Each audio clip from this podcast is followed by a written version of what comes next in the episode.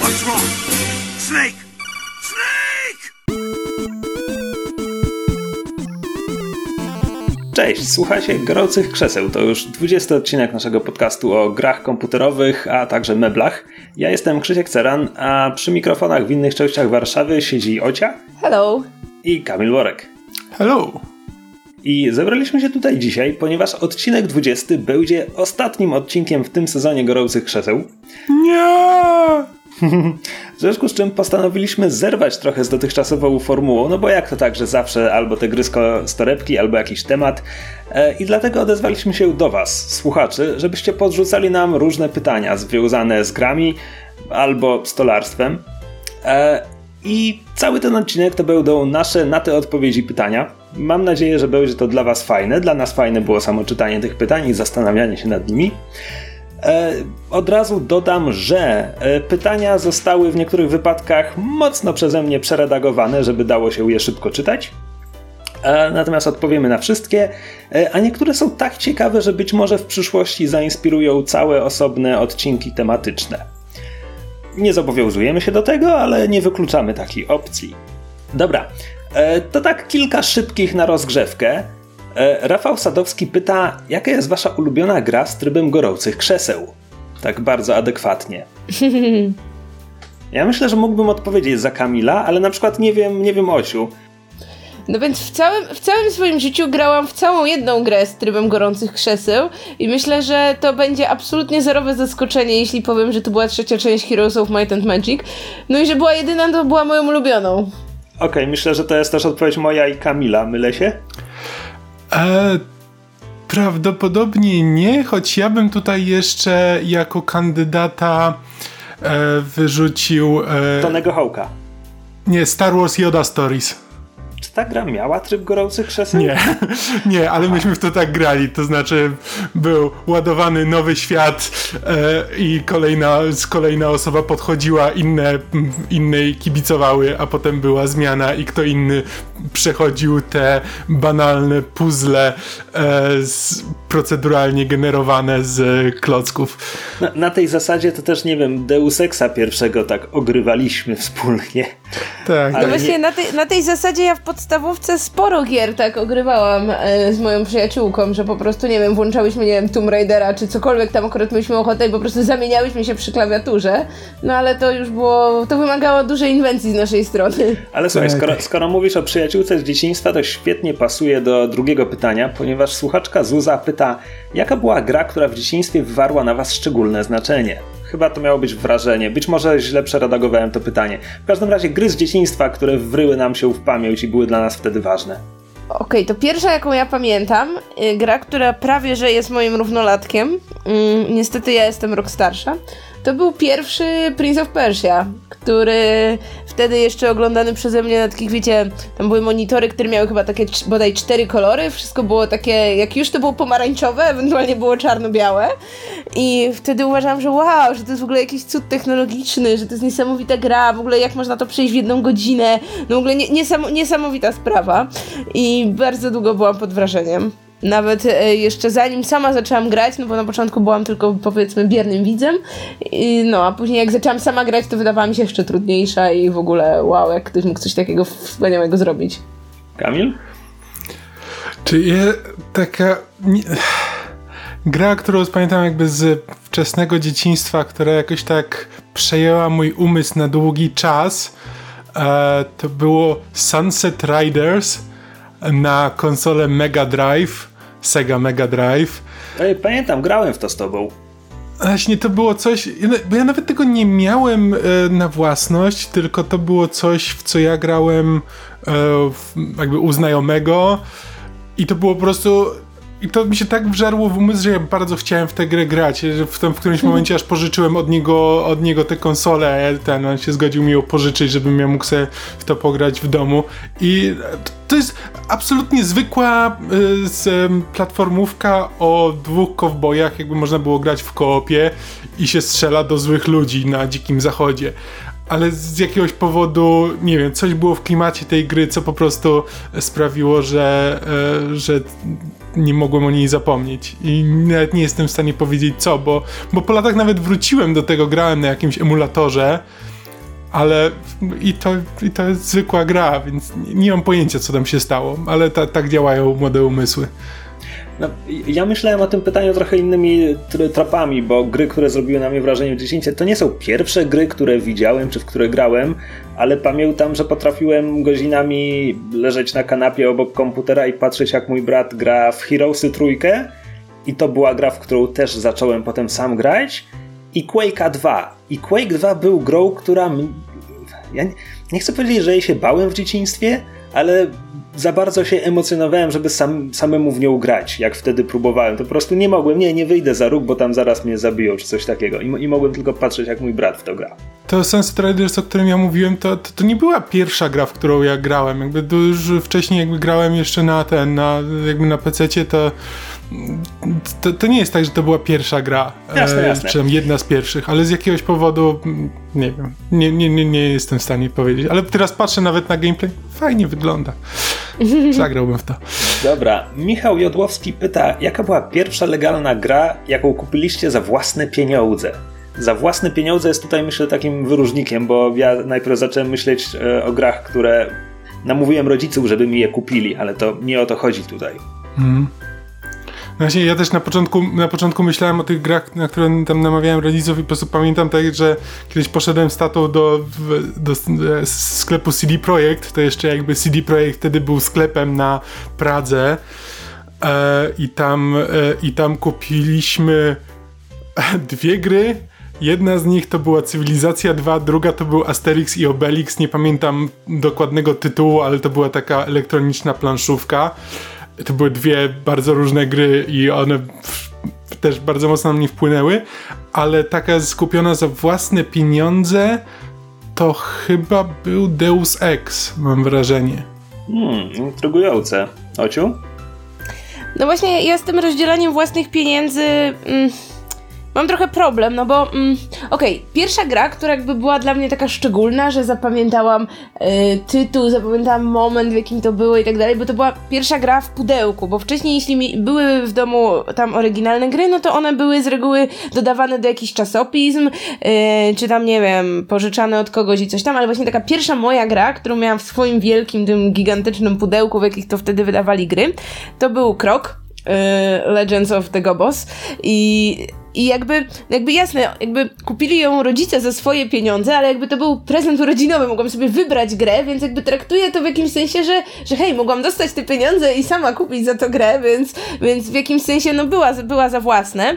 Ehm, i jakby mam ogromny sentyment do tej gry, do tego, do tego wydania i no i to jest coś, co mi się tak szczególnie wryło w pamięć. No bo wiecie, jakby to miały być pieniądze, które no nie wiem, sama zarobiłam czy coś, no to to by była gra kupiona strasznie późno i, i myślę, że że nawet nie byłabym sobie w stanie przypomnieć tam, nie wiem, która była pierwsza czy coś, tak więc ja uznaję Kroka za moją pierwszą kupioną grę. Ale myślę też, że gry kupione, wiesz, za kieszonkowe. Kieszonkowe to już były pieniądze, Ale które... ja nie dostawałam kieszonkowego. Ojej. Ojej, no dobrze, nie No właśnie, jak, nie jak już, no to właśnie jak chciałam grę, to dostawałam grę, nie dostawałam kieszonkowego, więc jakby no, więc dlatego zostanę przy kroku. Bardzo długo nie pozwalałam wyrzucić tego gigantycznego pudełka.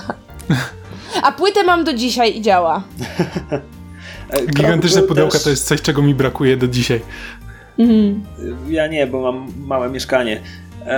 Krok był też jedną z pierwszych gier, na które ja naciągnąłem rodziców. Obok e, SimCity 2000, um, Rebelliona i Grima Fandango. U, jeszcze Need for Speed 2. Natomiast pierwsza gra, którą kupiłem sam z kieszonkowego, to mógł być pierwszy Shogun, ale mogła to być również The Longest Journey. Nie pamiętam dokładnie. Znaczy, ja właśnie tego Deus Exa to pamiętam, że bardzo długo grałem w demo, w e, ten pierwszy poziom i po prostu przechodziłem, jakby to był taki okres, że no, jakby można było jedno demo ogrywać 50 razy i człowiek się mm. nie mhm. nudził. A, I właśnie pamiętam ten, że w którymś momencie przyszedł ten moment, że nie, ja chcę, chcę dalej poznać tę grę i czekałem Znaczy, właśnie nie pamiętam, mam wrażenie, że czekałem aż wyjdzie, czy to było, czy demo Deus Exa wyszło przed premierą gry, czy to było możliwe? Nie pamiętam, ale jakby, w, ale pamiętam ten moment, że, że stwierdziłem, że nie, chcę, chcę, chcę więcej. Dobra, ale pytań jeszcze sporo, więc e, jedziemy dalej. Michał Woźniczko pyta, czy nazwalibyśmy się casualami, e, czy może to zależy od danej gry, a w ogóle to czy casual to jest dla nas obraźliwe określenie? To ja jestem casualem. Dumnym? e, to znaczy, może tak, może dlaczego. No, jakby dla mnie to nie jest w żaden sposób takie obraźliwe określenie i powiedziałabym, że ono. Mm, jakby wręcz przeciwnie, ono jakby tak sprawia, że no nie wiem, że czuję się trochę lepiej ze sobą jako gracz niż zanim się takie określenie pojawiło, no bo u mnie jakby wchodzą w grę dwie rzeczy. Po pierwsze, ja bardzo nie lubię bardzo trudnych gier, to znaczy takich, które wymagają takiego faktycznie masterowania skilla, żeby coś przejść, że trzeba tam, nie wiem, 20 razy powtórzyć jakieś coś, żeby się nauczyć czegoś i potem dopiero, nie wiem, pokonać jakiegoś przeciwnika albo mieć jakoś super opanowaną jakąś, nie wiem, sekwencję skoków czy czegoś tam, więc ja nie znoszę tego w grach. Ja chcę mm, takich bardziej, nie wiem, relaksujących rzeczy, albo nie wiem, wciągającej fabuły, ale nie chcę, żeby gry były dla mnie takim wielkim wyzwaniem, jeśli chodzi o sam gameplay, więc to jest pierwsza rzecz. Druga rzecz, no to ja nigdy nie gram w gry na, nie wiem, na jakimś hardzie czy czymś, po prostu, no, ja, ja gram sobie na tym normalu, jak właśnie taki, wiecie, typowy normik, yy, normik casual. No i po trzecie, nie mam żadnego problemu z graniem w gry, które uchodzą za typowo casualowe, to są na przykład te wszelkie hidden object puzzles, czy hidden object games, Które no, są kojarzone jako, nie wiem, no, że o, gra tam, nie wiem, dla, dla gospodyń domowych, albo, że nie wiem, dla pięciolatków, czy coś. Nie, ja się bardzo lubię odprężać przy takich właśnie grach, które uchodzą za takie, powiedzmy, proste, niewymagające, e, które tam, nie wiem, przejdzie się w parę godzin, w które pewnie, nie wiem, nawet na tablecie można by je uruchomić, czy coś. No i spoko, jakby nie czuję się jakoś bardzo źle z tym, że nie jestem takim, wiecie, hardkorowym graczem i, i nie wiem, nigdy, nikt nigdy nie wystawiłby mnie w żadnych zawodach czy czymś takim. Znaczy tak, ja bym się nie nazwał casualem. E, jeśli chcemy się rozdrabniać, czy to zależy od danej gry, to ewentualnie mógłbym powiedzieć, że jestem e, casualem, jeśli chodzi o strategię, bo lubię gry strategiczne, ale faktycznie odpadam przy takich naprawdę skomplikowanych dla, dla hardkorów. E, natomiast czy jest to dla mnie obraźliwe określenie? Nie, aczkolwiek jeśli ktoś używa go, żeby kogoś obrazić, to jest małym fiutkiem. Znaczy tak, to, to, to jest prawda, że jakby należy oddzielić to, czy to jest obraźliwe określenie. Dla mnie nie jest nazwanie kogoś, że jest, jest casualowym graczem, jest tylko co najwyżej stwierdzeniem jakiegoś tam stanu, ale w, pewnie, że są osoby, które używają tego obraźliwie. E, ale tak, te, te, też absolutnie nie uważam, znaczy ten podział jest bardzo płynny. Nie chcę powiedzieć, że kompletnie sztuczny, no bo w, e, jakby myślę, że sporo osób ma jasny obraz w głowie, czym jest, czym może być casualowa gra, czym jest casualowy gracz. Choć już z drugiej strony na przykład e, stwierdzenie, czym jest nie wiem, no bo jeśli w opozycji do casualowego gracza będzie stał hardkorowy gracz, prawda? No to ja bym na przykład się hardkorowym graczem nigdy nie nazwał. Um, ale też e, nie uważam, znaczy lubię casualowe gry od czasu do czasu, ale też z drugiej strony, mm, szczególnie w ostatnich latach, no to casualowa gra powoli staje, właściwie nie wiadomo czym nazwać, czym nazwać, czym można nazwać casualową grę. Bo na przykład teraz ostatnie w co grałem, no to jest Night in the Woods, które jest grą, które, która na przykład nie ma żadnych wyzwań. To jest gra bardziej taka storytellingowa, która skupia się na historii, a nie na stawianiu graczowi wyzwań. E, ale no, czy to jest jakby casualowa gra przez to?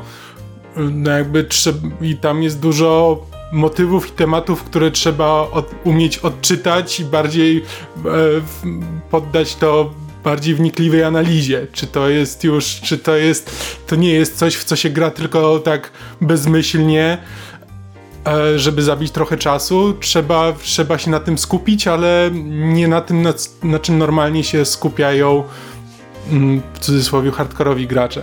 Więc jakby ta, ta, ten podział moim zdaniem się trochę zaciera i, e, i staje się sztuczny.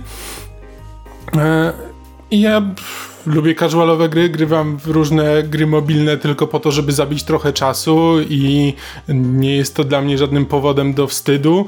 Grywam też, w, ale na przykład nie uważam się, nie, nie lubię gier e, nastawionych na rywalizację mogę grać w trudne gry, czy tak zwane trudne gry, jeśli to są gry singleplayerowe, bo można je oszukać. To znaczy, to jest kwestia zazwyczaj znalezienia jakiejś strategii, która w końcu zadziała i na przykład przechodzenia jakiegoś etapu kilka razy, aż w końcu znajdziesz, nauczysz się tego odpowiedniego wzoru, który e, pozwoli ci przejść dalej, ale na przykład w grach takich jak e, Apex, ostatnio omawiany, no to ja nie czuję, żeby moje umiejętności wzrastały i nigdy nie będę dobry w tę grę, no bo to już wymaga, yy, wymaga zwiększenia pewnych fizycznych umiejętności, żeby, żeby stać się lepszym, a, a nie po prostu znalezienia sposobu na, na tę grę.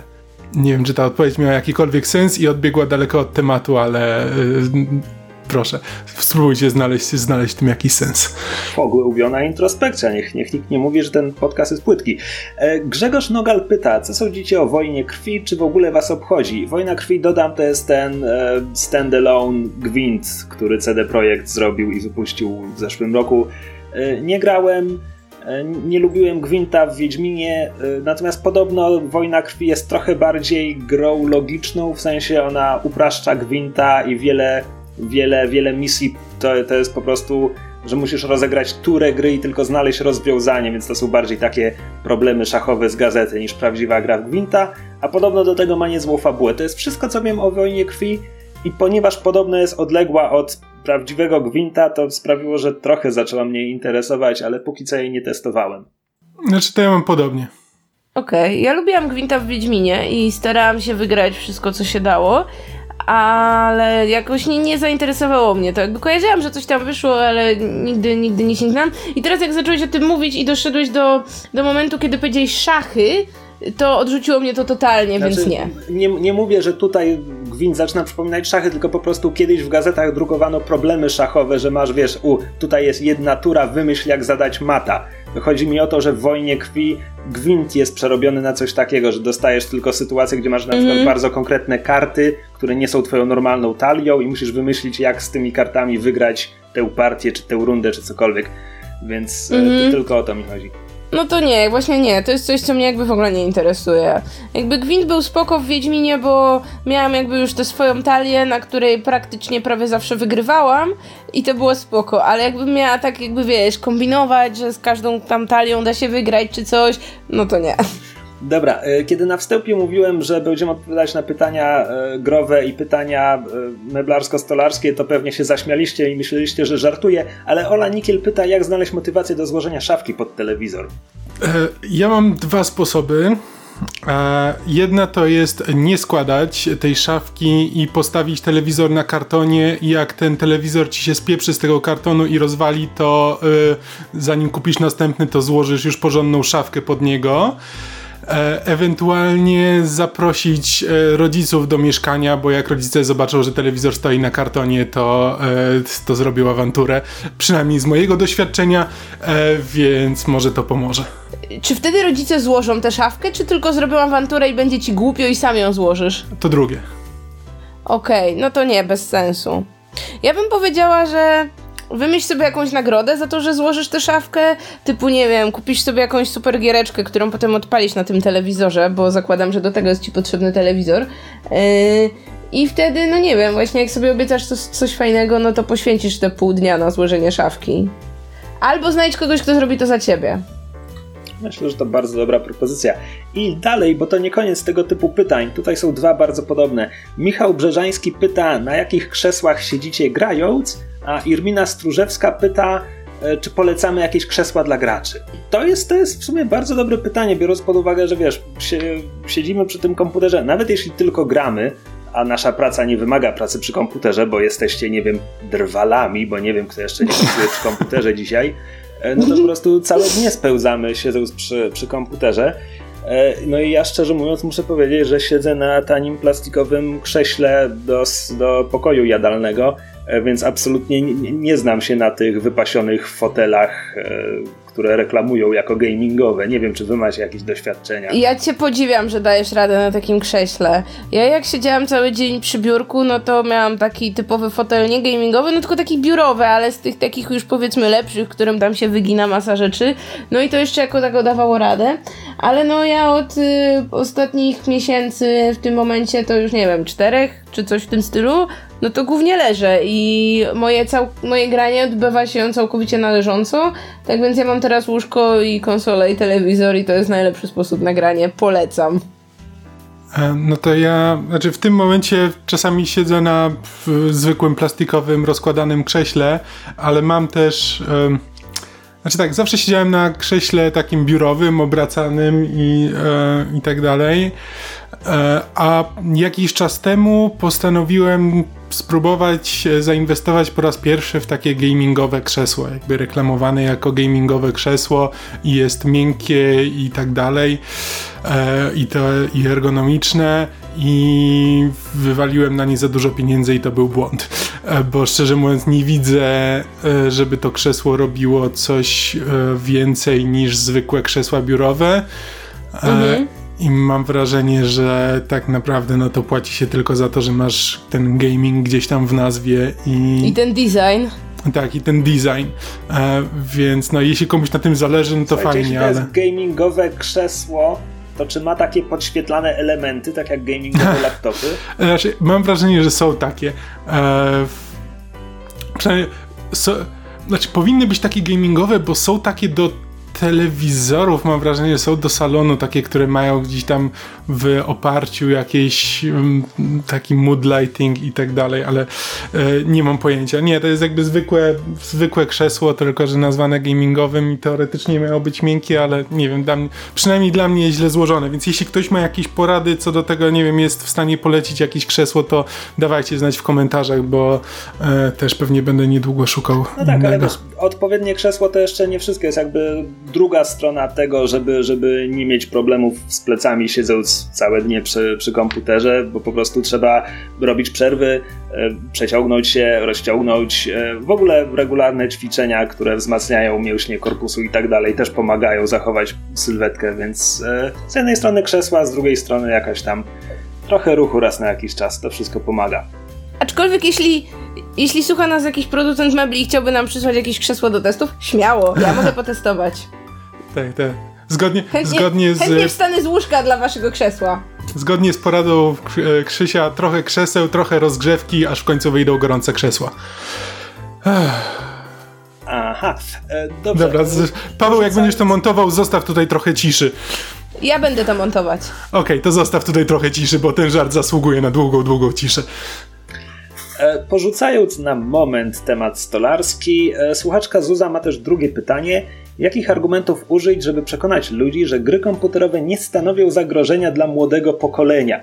Nie stanowią zagrożenia to brzmi tak strasznie groźnie, więc ja bym może zasugerował też, e, jak przekonać na przykład rodziców dziecka, żeby pozwolili mu grać, bo gry są dobre, nie tylko nie są groźne, ale są dobre i pożyteczne.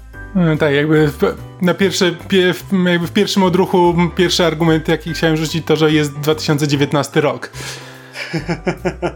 E, No, Ociu, przepraszam, bo ci Ja przerwałem. mam dane liczbowe. Stwierdziłam, że e, może to najprędzej kogoś przekona, no bo jeśli O, ktoś uważa... Ocia, Ocia jak zwykle rozwiązuje wszystkie problemy Excelem. No tak, no bo jeśli ktoś uważa, że nie wiem, jeśli będziesz grać w gry komputerowe, to wyrośniesz na psychopatę. No więc ja chciałam powiedzieć, że dane z marca 2017, bo nowszych nie znalazłam, ale podejrzewam, że są zbliżone albo, że tak powiem, jeszcze bardziej korzystne. Na świecie gra 1,3 miliarda ludzi, a w Polsce 42% Polaków deklaruje granie w gry. Więc jeśli zakładacie, że gry komputerowe szkodzą, no to i tak już przepadliśmy jako cywilizacja, więc machnijcie na to ręką i grajcie.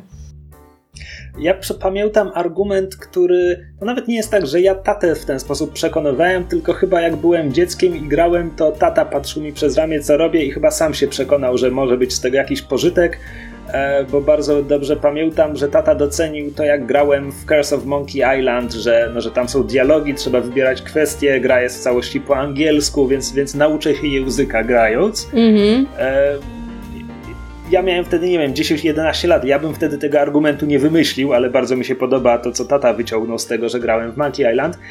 I jakby nauka języków absolutnie tak, przy czym to jest argument, którym obronisz przygodówkę, RPG.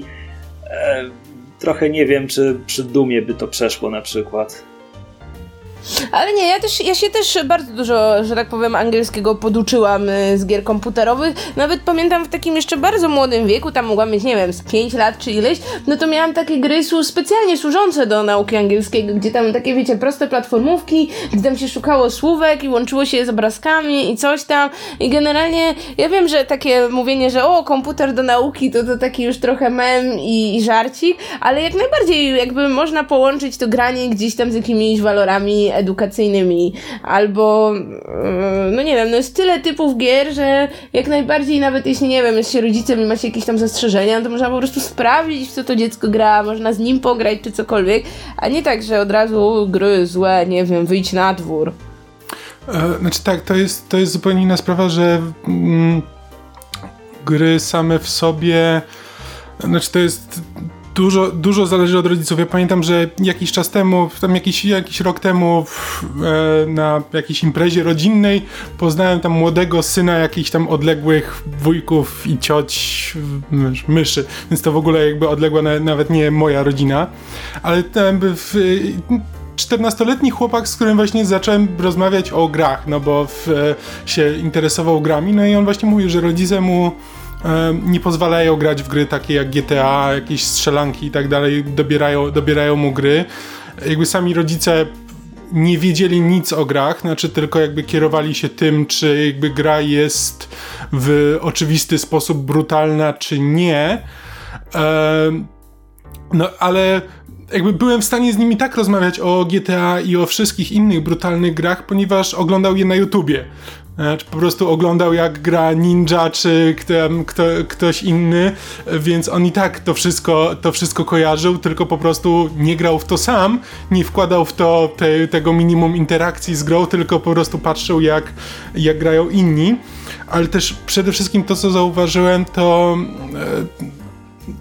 e, e, to, że jakby ten konkretny chłopak miał po prostu dużo oleju w głowie, jak się z nim rozmawiało, to to nie rozmawiał tylko o tym, że wiesz, że coś wybucha i że jest fajnie, tylko autentycznie był w stanie mm, jakby opowiadać o fabule, o motywach fabuły, o tematach, jakby co mu się, co mu się podobało, co nie. I to jest jakby coś, co też musi wyjść od rodziców. Znaczy, trzeba po prostu, że jeśli będziesz rozmawiał z dzieckiem na temat tego, w co ono gra, no to jakby nie ma znaczenia większego w co ono gra, no bo jakby my graliśmy też w brutalne gry wielokrotnie, no i e, no i jakby nie I jesteśmy teraz seryjnymi mordercami, przynajmniej nie z tego co wiem. E, ale właśnie bardziej to jest kwestia tego, co z tego, co z tego człowiek wynosi, a żeby mógł z tego coś wynieść, no to musi o tym rozmawiać, a żeby miał z kim rozmawiać, no to też dobrze zapewnić mu odpowiedniego partnera do rozmowy, no i dobrze by było, żeby to byli właśnie rodzice. No. Bardzo mądra odpowiedź. Jestem zaskoczony. E, dobra. Łukasz... Dzięki. Łukasz Kryska pyta, czy graliśmy w jakąś strategię paradoksu, a jeśli to tak, to z jakiego osiągnięcia w grze jesteśmy najbardziej dumni? Paradoks to ci ludzie, którzy robią na przykład Crusader Kings 2, w które grałem chwilę, bo nic nie zrozumiałem, potem ściągnąłem sobie mod, który zamienia Europę średniowieczną na Westeros, bo gra o tron i wtedy pograłem trochę dłużej, ale wciąż nic nie rozumiałem, więc to była moja przygoda ze sztandarowym e, owocem paradoksu. Natomiast potem spędziłem trochę więcej czasu przy Stellaris, tylko że ja mam z takimi wielkimi strategiami tak, że na początek zawsze wybieram najnudniejszą rasę, żeby po prostu nauczyć się podstaw gry i potem sobie mówię, no to drugą kampanię będę przechodził tymi ciekawymi kosmitami. Tylko kurczę, no jak rozegranie tego trwa kilkadziesiąt godzin, to mi się potem nigdy nie chce nawet próbować tej drugiej kampanii, więc grałem trochę w Stellaris nudnymi ludźmi e, mm. i to właściwie było tyle. Znaczy ja próbowałem też grać w Crusader Kings i poniekąd znaczy, i miałem takie poczucie, że a, okej, okay, to są takie Simsy dla ludzi, którzy wolą historię od zabawy w dom. Um, jakby mam wrażenie, że rozumiem co ludzie w tym widzą, ale to nigdy nie będzie coś, co mnie będzie jarało, więc e, dałem temu spokój. Znaczy, Crusader Kings 2 jest strasznie fajnym generatorem ciekawych historii. Ja na przykład lubię czytać y, Game Diaries ludzi, którzy grają w Crusader Kings 2. Ale nie lubię grać w Crusader Kings 2. Tak, ale to, to jest też kwestia tego, że tak, y, czyta się o tym przyjemniej, przynajmniej y, mnie osobiście się to czyta przyjemniej niż gra.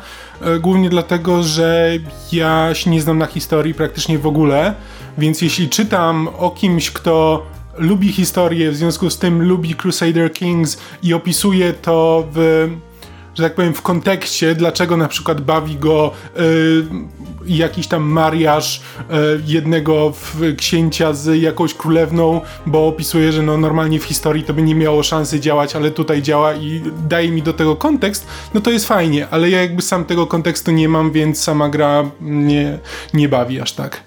Ociu, ty próbowałaś kiedyś czegoś? Nie, ja właściwie prawie w ogóle nie grywam w strategię i raczej tak zostanie. Okej, okay, lećmy dalej.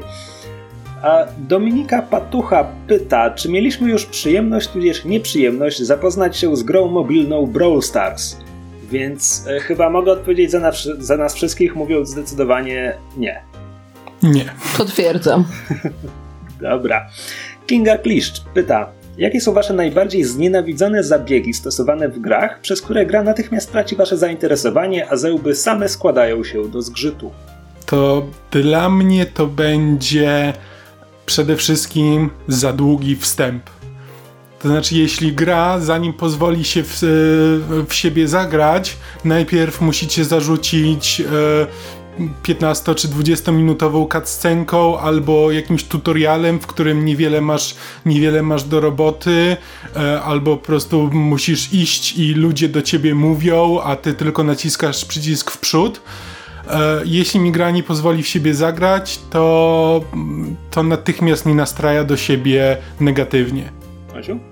E, coś, o czym trochę wspomniałam, czyli na pewno taki bardzo wysoki poziom trudności i wszystkie gry, takie wiecie, w typie Dark Souls i tak dalej, gdzie musiałabym się uczyć, jak w to grać i w ogóle musiałabym się strasznie namęczyć, żeby do czegoś dojść, to, to jakby to, to ja nawet nie próbuję. A tak to z takich rzeczy, powiedzmy, które mnie gdzieś tam zniechęcają, no to na pewno nie lubię liniowych RPGów Um, z tego powodu nie gram w, nie wiem, większość japońskich produkcji. Yy, nie lubię też bar za bardzo walki turowej. Może nie jest to coś, co mnie jakoś z góry odrzuci od gry, ale raczej nie.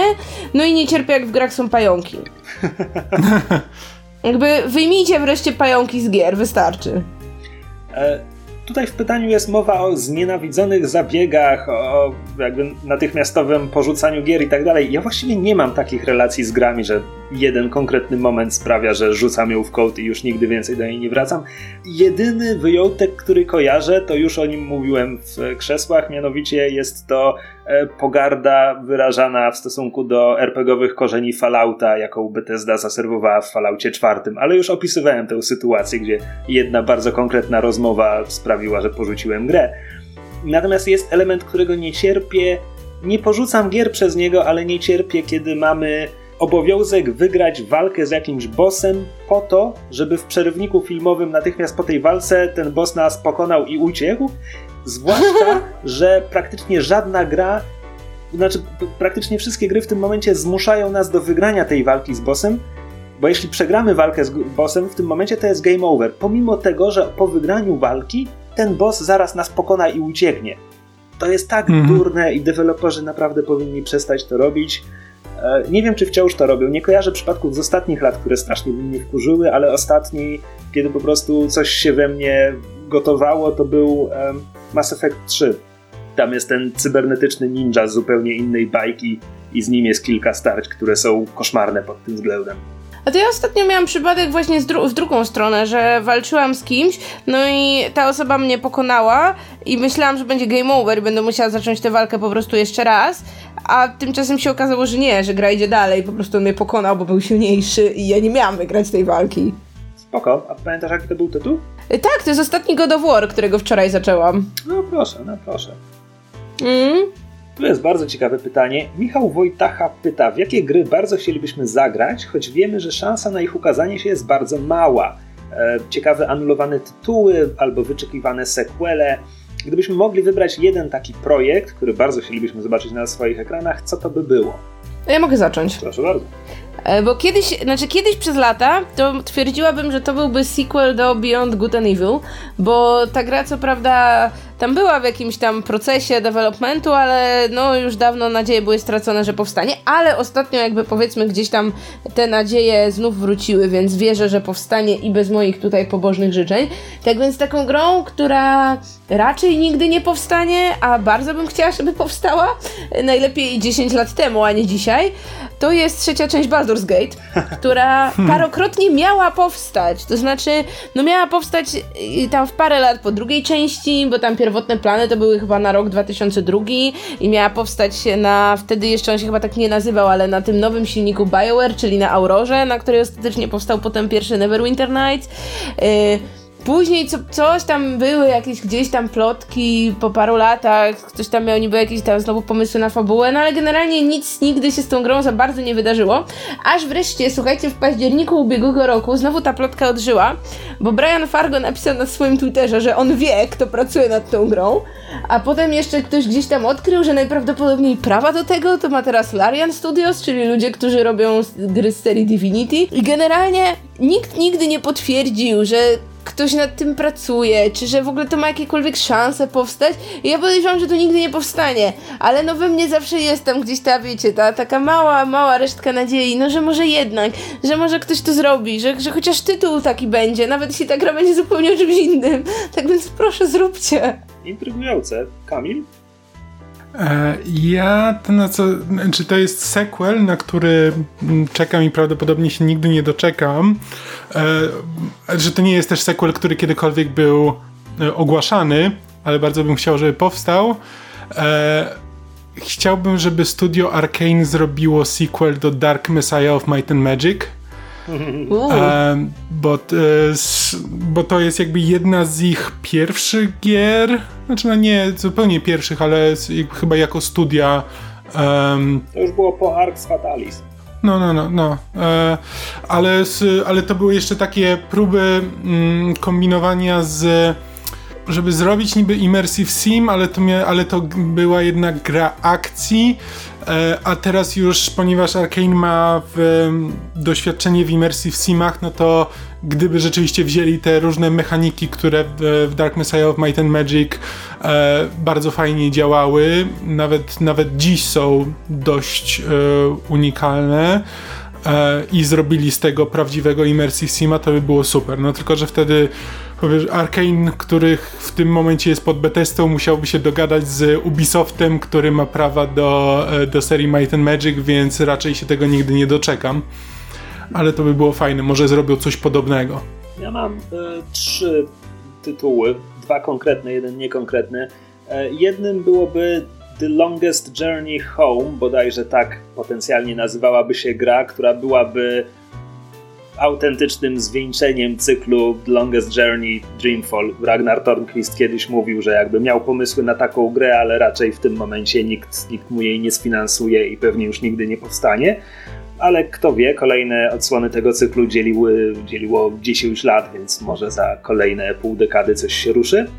E, drugą byłby Prey 2, E, w sensie ta gra, która zaczęła być robiona jako sequel gry Prey, nie mający nic wspólnego z grą Prey, zanim nie została skasowana i nie została zrebootowana jako Prey od Arkane, który nie miał nic wspólnego z grą Prey. Mm -hmm. Więc Prey 2 miała być grą o kosmicznym łowcy nagród. Ja kiedyś słuchałem, czytałem dużo materiałów o pomysłach, mm -hmm. które tam miały być zawarte, i one wszystkie brzmiały strasznie ciekawie. I Pewnie ta gra by nie wypaliła ostatecznie, ale byłaby ciekawą katastrofą i bardzo chciałbym w nią zagrać. Zgadzam się absolutnie. Niekonkretna odpowiedź to jest ten One City Block Immersive Sim. To jest taka idea Warrena Spectora, czyli jednego z twórców FIF i, i Deus Ex, że żeby w Immersive Simie skupić się na tym, żeby jak najgęściej zabudować stosunkowo mały teren, e, a nie, że masz pół dzielnicy. Mhm. E, no więc nikt nie zrobił jeszcze tej gry. Nie wiem, czy ktoś ją kiedyś zrobi, bo teraz w zeszłym roku znowu odtrąbiono śmierć Immersive Simów po tym, jak e, jakby wstrzymano pracę nad dalszymi Deus Exami, Dishonored i, i tak dalej. No ale jest to idea, która, która jest bliska memu sercu. Lecimy dalej. E, Paweł Tyliński pyta, czy macie takie gry, których nienawidzicie, pomimo tego, że wiecie, że obiektywnie są dobre albo nawet więcej? I jeśli mogę odpowiedzieć pierwszy, nie, wydaje mi się, że nie mam. Okej, okay, to może ja. Mm, pierwszy wybór, znaczy mam dwa wybory. Pierwszy jest chyba mniej kontrowersyjny, bo powiedzmy, nie jest to gra obiektywnie uważana za dobrą, tak mi się wydaje, bo jest to gra, która bardzo podzieliła ludzi, ale na pewno jest to gra o bardzo takim silnym fanbase, który uważa tę grę za genialną, ale jakoś ja nigdy nie potrafiłam pojąć, co ludzie w, w niej widzą. I chodzi o serię Gothic, która swojego czasu dla wielu była jakimś takim RPGowym objawieniem. Ja pamiętam, kupiłam ją tak z całkiem otwartym umysłem, pozytywnym nastawieniem i odbiłam się maksymalnie. Odbiłam się potem od drugiej części i dopiero w trzecią gdzieś tam byłam w stanie grać, a potem się oczywiście okazało, że fani uważają trzecią za jakąś aberrację i w ogóle powinno się nienawidzić trójki i, i, i to tyle. Ale takim wyborem, który sprawi, że ktoś może wyłączyć w tym momencie swój radioodbiornik, to jest Morrowind. Ja się wytłumaczę. Ja się wytłumaczę, czemu ja nienawidzę Morrowinda. Dlatego, że najpierw zagrałam w Obliviona. I przeszłam całego Obliviona. I on był taki śliczny. I mimo wad, to mnie się bardzo dobrze grało w tę grę. No i później stwierdziłam, u, to zobaczę, co było wcześniej. Kupiłam tego Morrowinda w jakiejś tam już edycji ze wszystkimi dodatkami, coś tam, coś tam. I po dwóch godzinach, kiedy moja postać po prostu poruszała się w jakimś takim ślimaczym tempie i po prostu tak jak, tak cep, jak cepem, tak wolno uderzała jakimś tam pierwszym znalezionym drewnianym mierzem czy czymś w tym stylu, i stwierdziłam, że w się nie da grać. Odinstalowałam i nie wróciłam. Przepraszam. To ja, znaczy ja odpowiem troszkę obok, bo to nie jest tak, że nienawidzę tej serii gier, ale mam spory problem z e, Total Warami znaczy, to są gry, które ja bardzo chcę lubić i podchodziłem do nich parokrotnie, podchodziłem jakby do um, do Shoguna pierwszego, do Shoguna drugiego, gdzieś tam po drodze chyba do Rome. E, myślałem, że może u Warhammer to może będzie to, może po prostu te historyczne settingi, jak już wspomniałem, nie jestem fanem e, historycznych settingów, może, może setting fantasy to dla mnie uratuje. I ja bardzo, bardzo chcę polubić te gry, bo, bo brzmią fajnie, jakby i lubię e, turowe strategie. Ale właśnie to jest ten problem, że tam walki są e, w czasie rzeczywistym.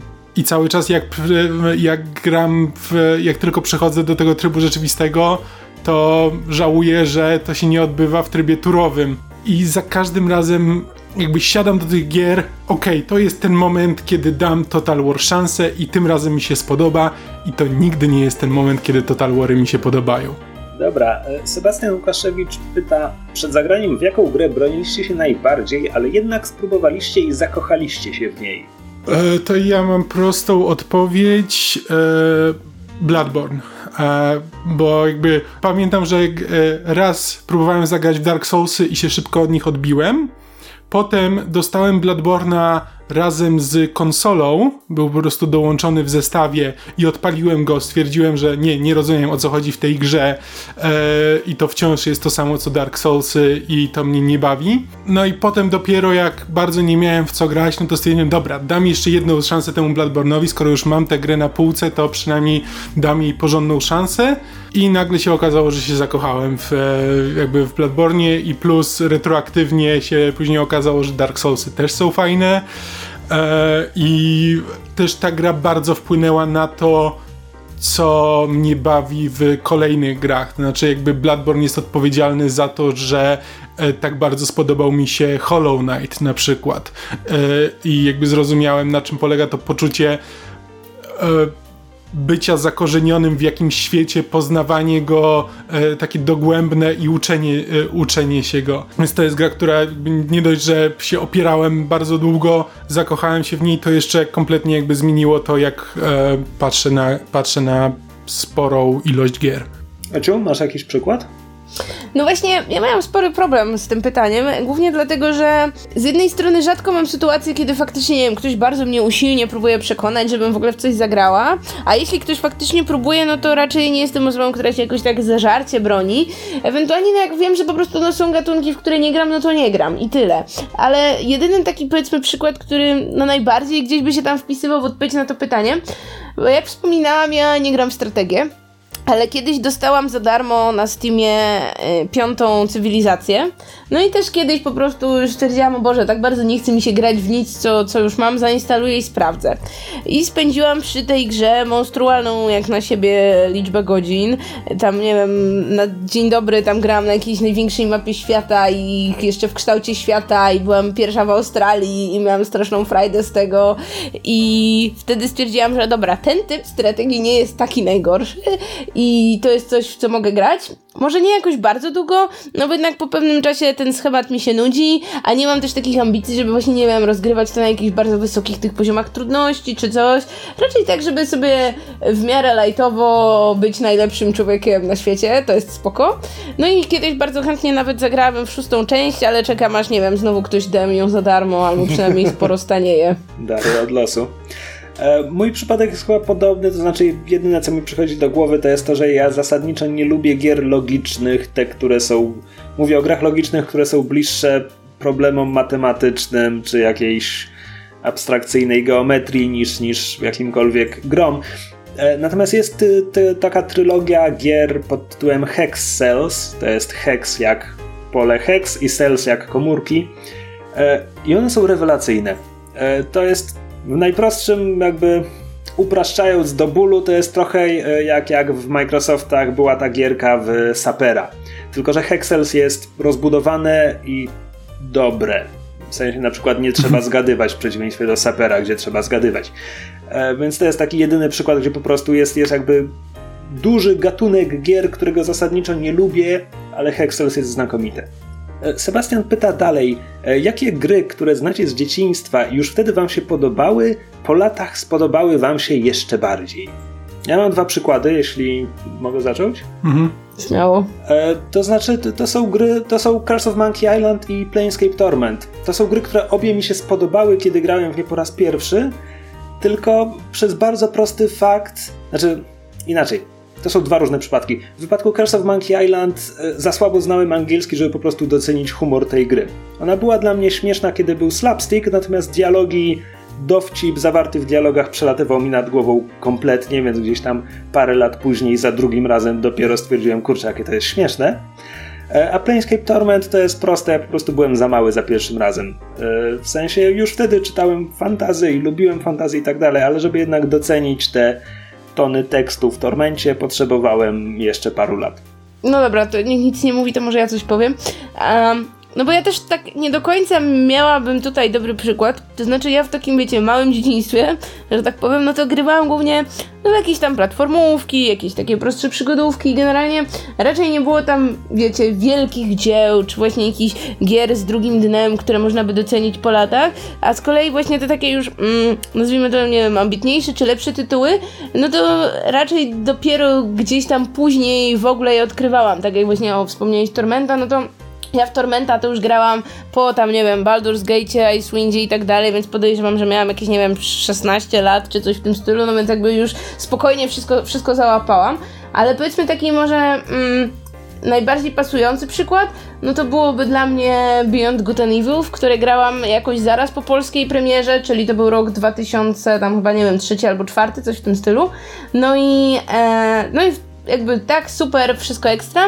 No a pamiętam, że jak wróciłam do tej gry parę lat już później, już chyba na studiach, no to wtedy jakoś tak bardziej doceniłam ile jakby dobra jest w tej grze, też jakby jak bardzo, jak dobra ona jest gameplayowo, też tak z perspektywy czasu, ile tam jest różnych mechanizmów, które wydaje mi się jakby pasowały do zupełnie różnych gier, a że jednak to tworzy mi gdzieś tam jakąś spójną całość. No plus do tego jest, jest fabuła, która jest angażująca i taka a, bardzo gdzieś tam poruszająca w środeczku, tak więc to jest chyba ten mój przykład gry, którą zawsze uwielbiałam, ale z czasem jakby tak, jakby doceniłam też jej taką oryginalność i niepowtarzalność na tle innych gier. Kamil? Ja nie, nie, nie jestem w stanie wymyślić odpowiedzi na to pytanie, więc wymyśliłem sobie inne pytanie. To znaczy po prostu mogę, mogę odwrócić tę sytuację. Mogę odwrócić i powiedzieć, w co grałem w dzieciństwie i mi się podobało, a po latach stwierdziłem, że, e, że jednak nie.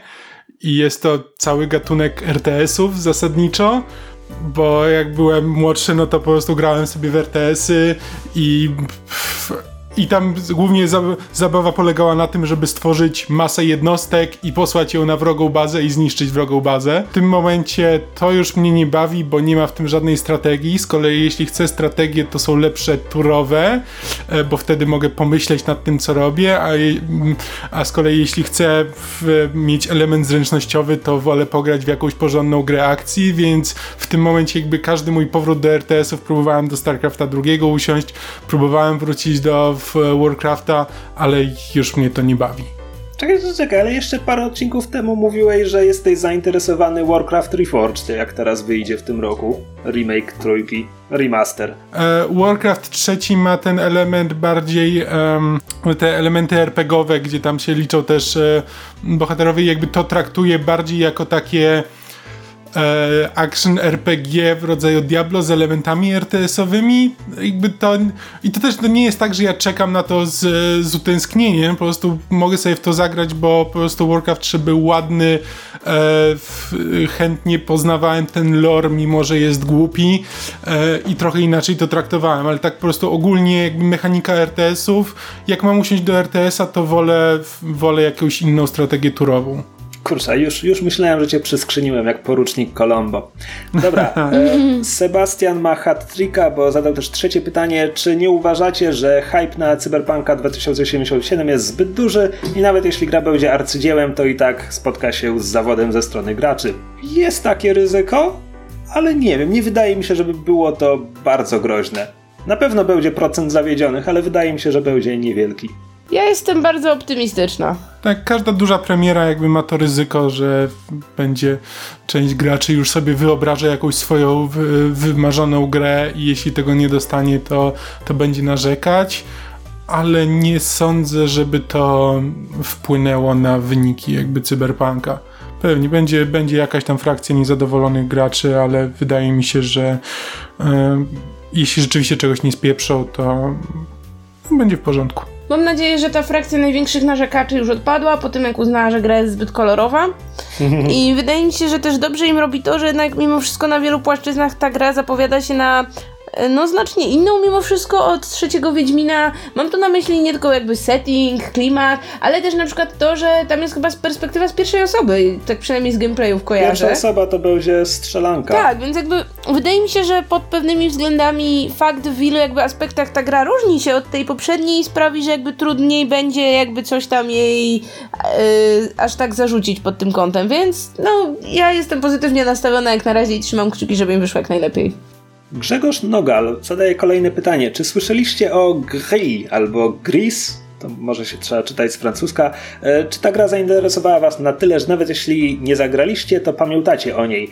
E, tak i tak, jest ładna i kolorowa, ale podobno nic się w niej nie robi, więc no ja widziałam screeny, screeny były ładne, dodałam na wishliście na Steamie, jak będzie za nie wiem 5 zł to pewnie sprawdzę, ale zero parcia.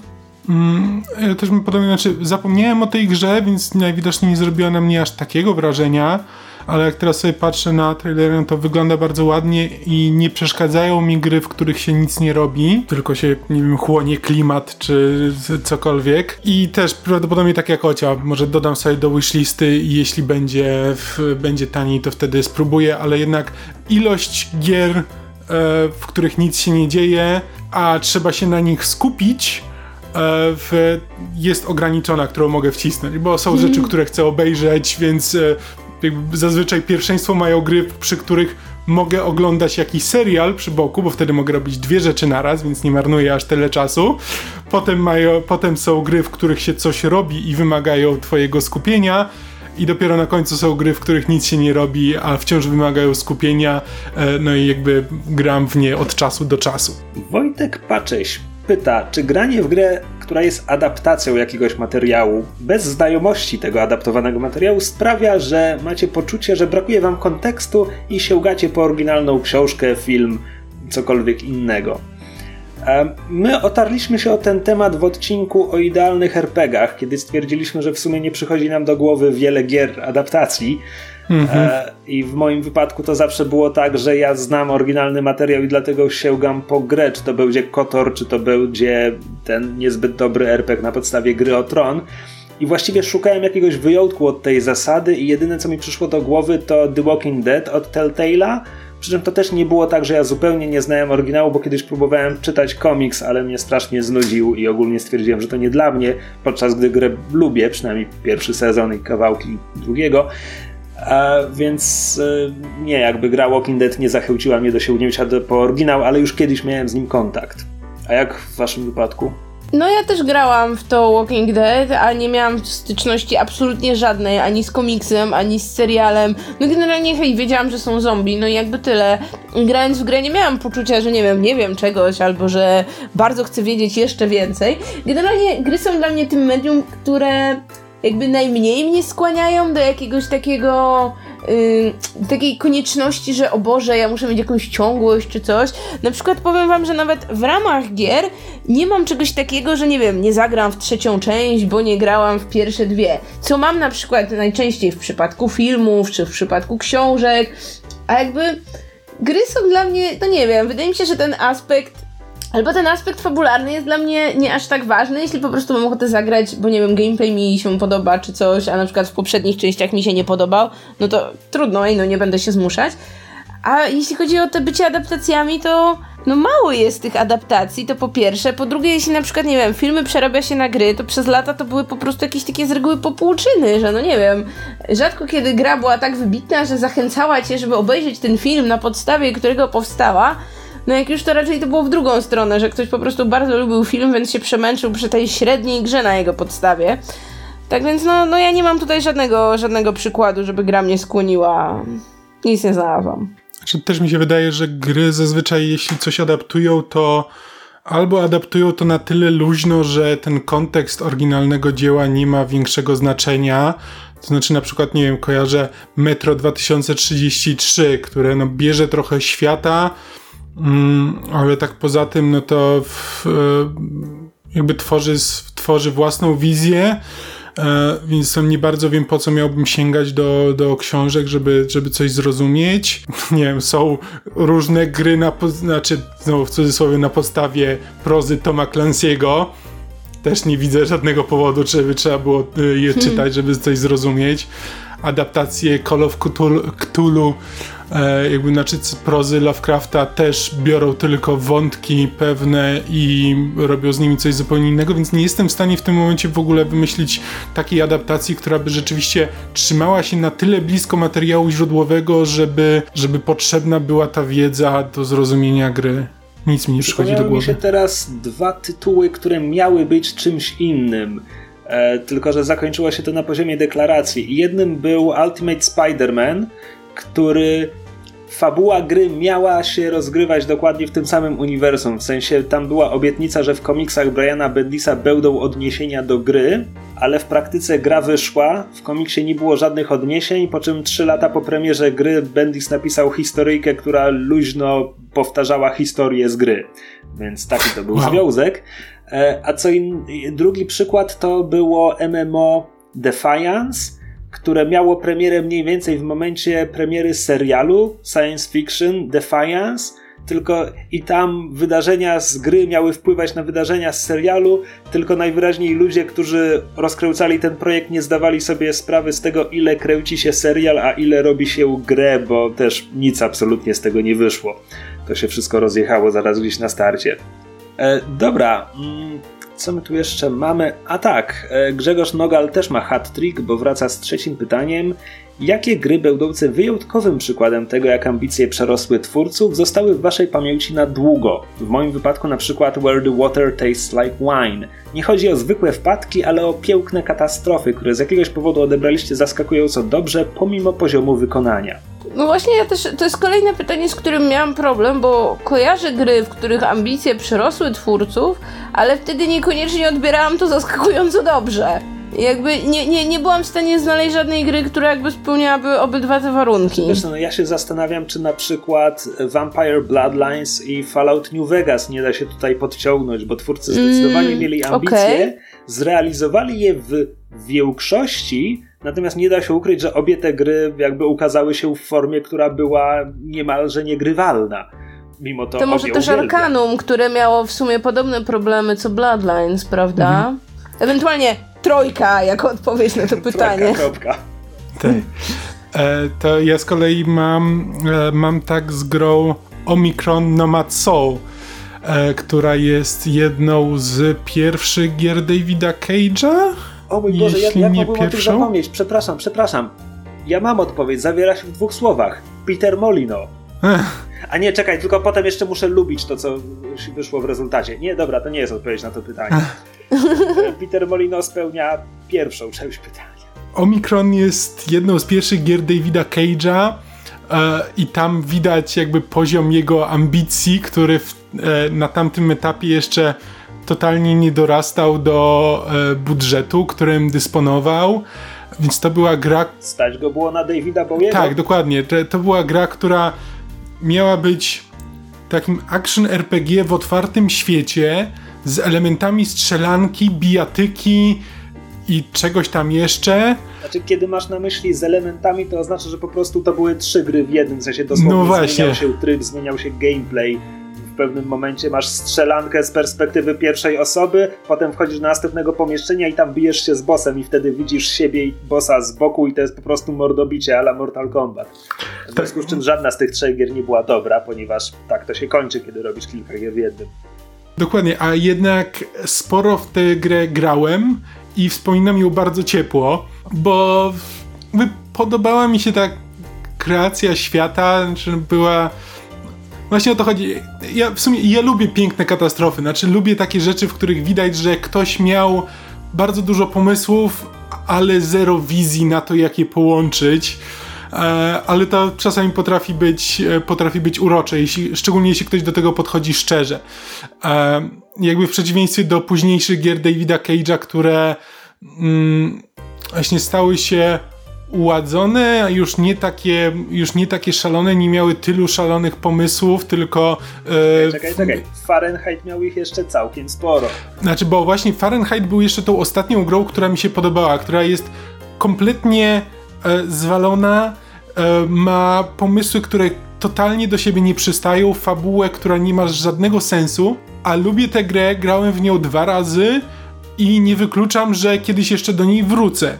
Fahrenheit znakomicie się zaczyna, dopiero dopiero potem gdzieś, nie wiem, w momencie kiedy bijesz się na pięści z internetem albo dochodzi do nekrofilii w wagonie pociągowym, czujesz, że coś tu poszło nie tak. Dokładnie, no, ale, jakby, ale czuję, że wciąż to była, to była ta gra, którą on chciał zrobić i po prostu miał dużo pomysłów. A później jakby kolejne już tam Heavy Rainy i tak dalej, tam są fajne pomysły, ale to wszystko jest już zdecydowanie jakby lepiej wyprodukowane i to już bardziej sprawia wrażenie takiego Sharknado, że, że jest trochę specjalnie zrobione e, w taki trochę chałupniczy sposób i ani to nie jest tak, ani to nie jest punkowe, ale też nie jest dobre, więc właściwie nie wiadomo, taki, taki siedzi roz, y, okrakiem na płocie i nie wiadomo co z tym zrobić. Jestem w sumie ciekaw, jak mu wyszło Beyond Two Souls, bo mam wrażenie, że to jest jego gra, o której się wspomina najmniej. I zastanawiam się, czy po prostu była najmniej szalona. Ponoć była słaba. One wszystkie są słabe, o to chodzi. No właśnie nie, o niej słyszałam najwięcej opinii, że była słaba, nawet od ludzi, którzy, nie wiem, lubili Heavy Raina czy coś. Ej, ja lubiłam Heavy Raina, a jakoś nie grałam nic później, bo jakoś tak opinie nie zachęcały. Dobra, zbliżamy się do końca odcinka, więc to jest pora, żeby wrócić do tematów stolarskich. Mianowicie Filip Teter pyta, czy można zbijać meble w nocy. Ja nie widzę żadnego problemu. Ociu? E, nie polecam, jeśli macie sąsiadów, bo ja mam na przykład takich, których oburza już to, jak ktoś wierci w niedzielę. A jakbym zaczęła zbijać meble w nocy, no to nie wiem, pewnie by mnie na taczce przed blok wywieźli. Właśnie, ja pamiętam, jak kiedyś zbijałem szafkę z Ikei takim gumowym młotkiem i myślisz sobie gumowy, to będzie wytłumione, ale nie, to wciąż jest cholerny hałas. E, tak, a Sebastian Łukasiewicz pyta, czy karapaki lepiej zbijają meble niż nie karapaki? Zdecydowanie. Ociu, jak myślisz? Em, wydaje mi się, że to zależy od konkretnego egzemplarza karapaka i jakie ma odnóża, Myślę, ale że jeśli... To może być na przykład kwestia po prostu tego, jaką ma liczbę odnóży. Jeśli, jeśli ma więcej par rogue, to myślę, że ma przewagę nad nie karapaka. e, tak, i albo może ma takie już odnóża w kształcie narzędzi stolarskich, nie wiem, czy to jest możliwe. tak, e, więc jeśli dwa ostatnie pytania e, nic wam nie mówią, to oznacza, że koniecznie powinniście przesłuchać Ghost Punka. Tak, czyli nasza sesja na podsłuchu. E, tak, które ja prowadzę, w które Kamil i Jocia grają i wszyscy się znakomicie bawimy, zresztą nie tylko oni, bo jest tam jeszcze parę innych osób e, i szczerze mówiąc... Ale my bawimy się najlepiej. Prawda? I szczerze, szczerze mówiąc jest to chyba podcast, z którego jestem najbardziej dumny w ramach sieci podsłuchany.pl, ale to tylko moja subiektywna opinia, ja nie mówię, że tak po prostu jest, ale tak po prostu jest. A, więc, więc tak, zachęcamy wszystkich do przesłuchania Ghostpunka. Zresztą będziecie mieć czas, no bo gorące krzesła, jak deklarowaliśmy, właśnie kończą swój sezon. To oznacza, że idziemy wszyscy na wakacje, na przerwę, wyjeżdżamy do ciepłych krajów. A przynajmniej. Do zimnych krajów. Będziemy mogli w spokoju sobie pograć nareszcie. Tak, tak. I nie, nie, nie będziemy musieli pełdzić z tą kolejną grą, że no, no muszę, no muszę, no nie chce mi się grać, ale muszę, bo podcast trzeba nagrać, no. E, tak, więc, więc w czasie, kiedy nie będzie gorących krzeseł, serdecznie zachęcamy do przesłuchania Ghostpunka, a gorące krzesła powrócą, e, żeby się zemścić. E, Co więcej, będziemy mieć jeszcze bardziej poszerzony e, skład, bo sama Ocia nam nie wystarczyła, więc dołożymy kolejną osobę prowadzącą, e, ale chyba jeszcze mamy robić z tego niespodziankę i nie powiemy, kto to będzie. Tak, ale macie na co czekać. Możecie obstawiać w komentarzach, czy jest ktoś, kogo chcielibyście usłyszeć. Może na przykład powiemy wam, że nie, to nie ta osoba. A może na przykład planu- planujemy kogoś innego, a jak się okaże, że ktoś inny jest popularny, to, to weźmiemy jego. Więc E, tak, więc to są wszystko zmiany, zmiany na przyszłość. Gorące krzesła wrócą e, e, Kiedyś. Kiedyś. Dobrze, okej, tak. To jest deklaracja, na którą jestem gotów. E, tak, czekajcie na gorące krzesła 2 Electric Boogaloo. E, Tak, tymczasem y, dziękujemy Wam wszystkim za uwagę, ale przede wszystkim za pytania, bo to jest dosłownie Tak. odcinek, który bez Was by nie powstał. E, Także dzięki wielkie. E, Mam nadzieję, że odpowiedzieliśmy wyczerpująco. E, W międzyczasie zachęcamy do zostawiania nam komentarzy, czy to na YouTubie, czy to na fanpage'u e, na Facebooku. E, Krzesła nie mają własnego fanpage'a, więc możecie na przykład to robić na fanpage'u Myszmasza, tam jest dużo o grach. Możecie nam przesłać maile na gorącekrzesła małpa podsłuchane.pl E, Możecie nam też wystawiać recenzje na iTunes, czy gdziekolwiek chcecie, ale na iTunes przydadzą nam się najbardziej. E, I co jeszcze? Zachęcamy do słuchania przez Spotify, bo jest to bardziej wygodne od słuchania przez nie Spotify. I ja rzadko nagrywam stopki, więc nie wiem, czy o czymś zapomniałem. Generalnie wysyłajcie nam swoje dowody sympatii i nie wiem. I... Tak, pragniemy uznania. Jeśli macie jakieś meble do zbicia, to służymy poradami, zwłaszcza karapaki. Dokładnie. Dzięki wielkie. Cześć. Cześć! Do usłyszenia, hej. What's wrong? Snake!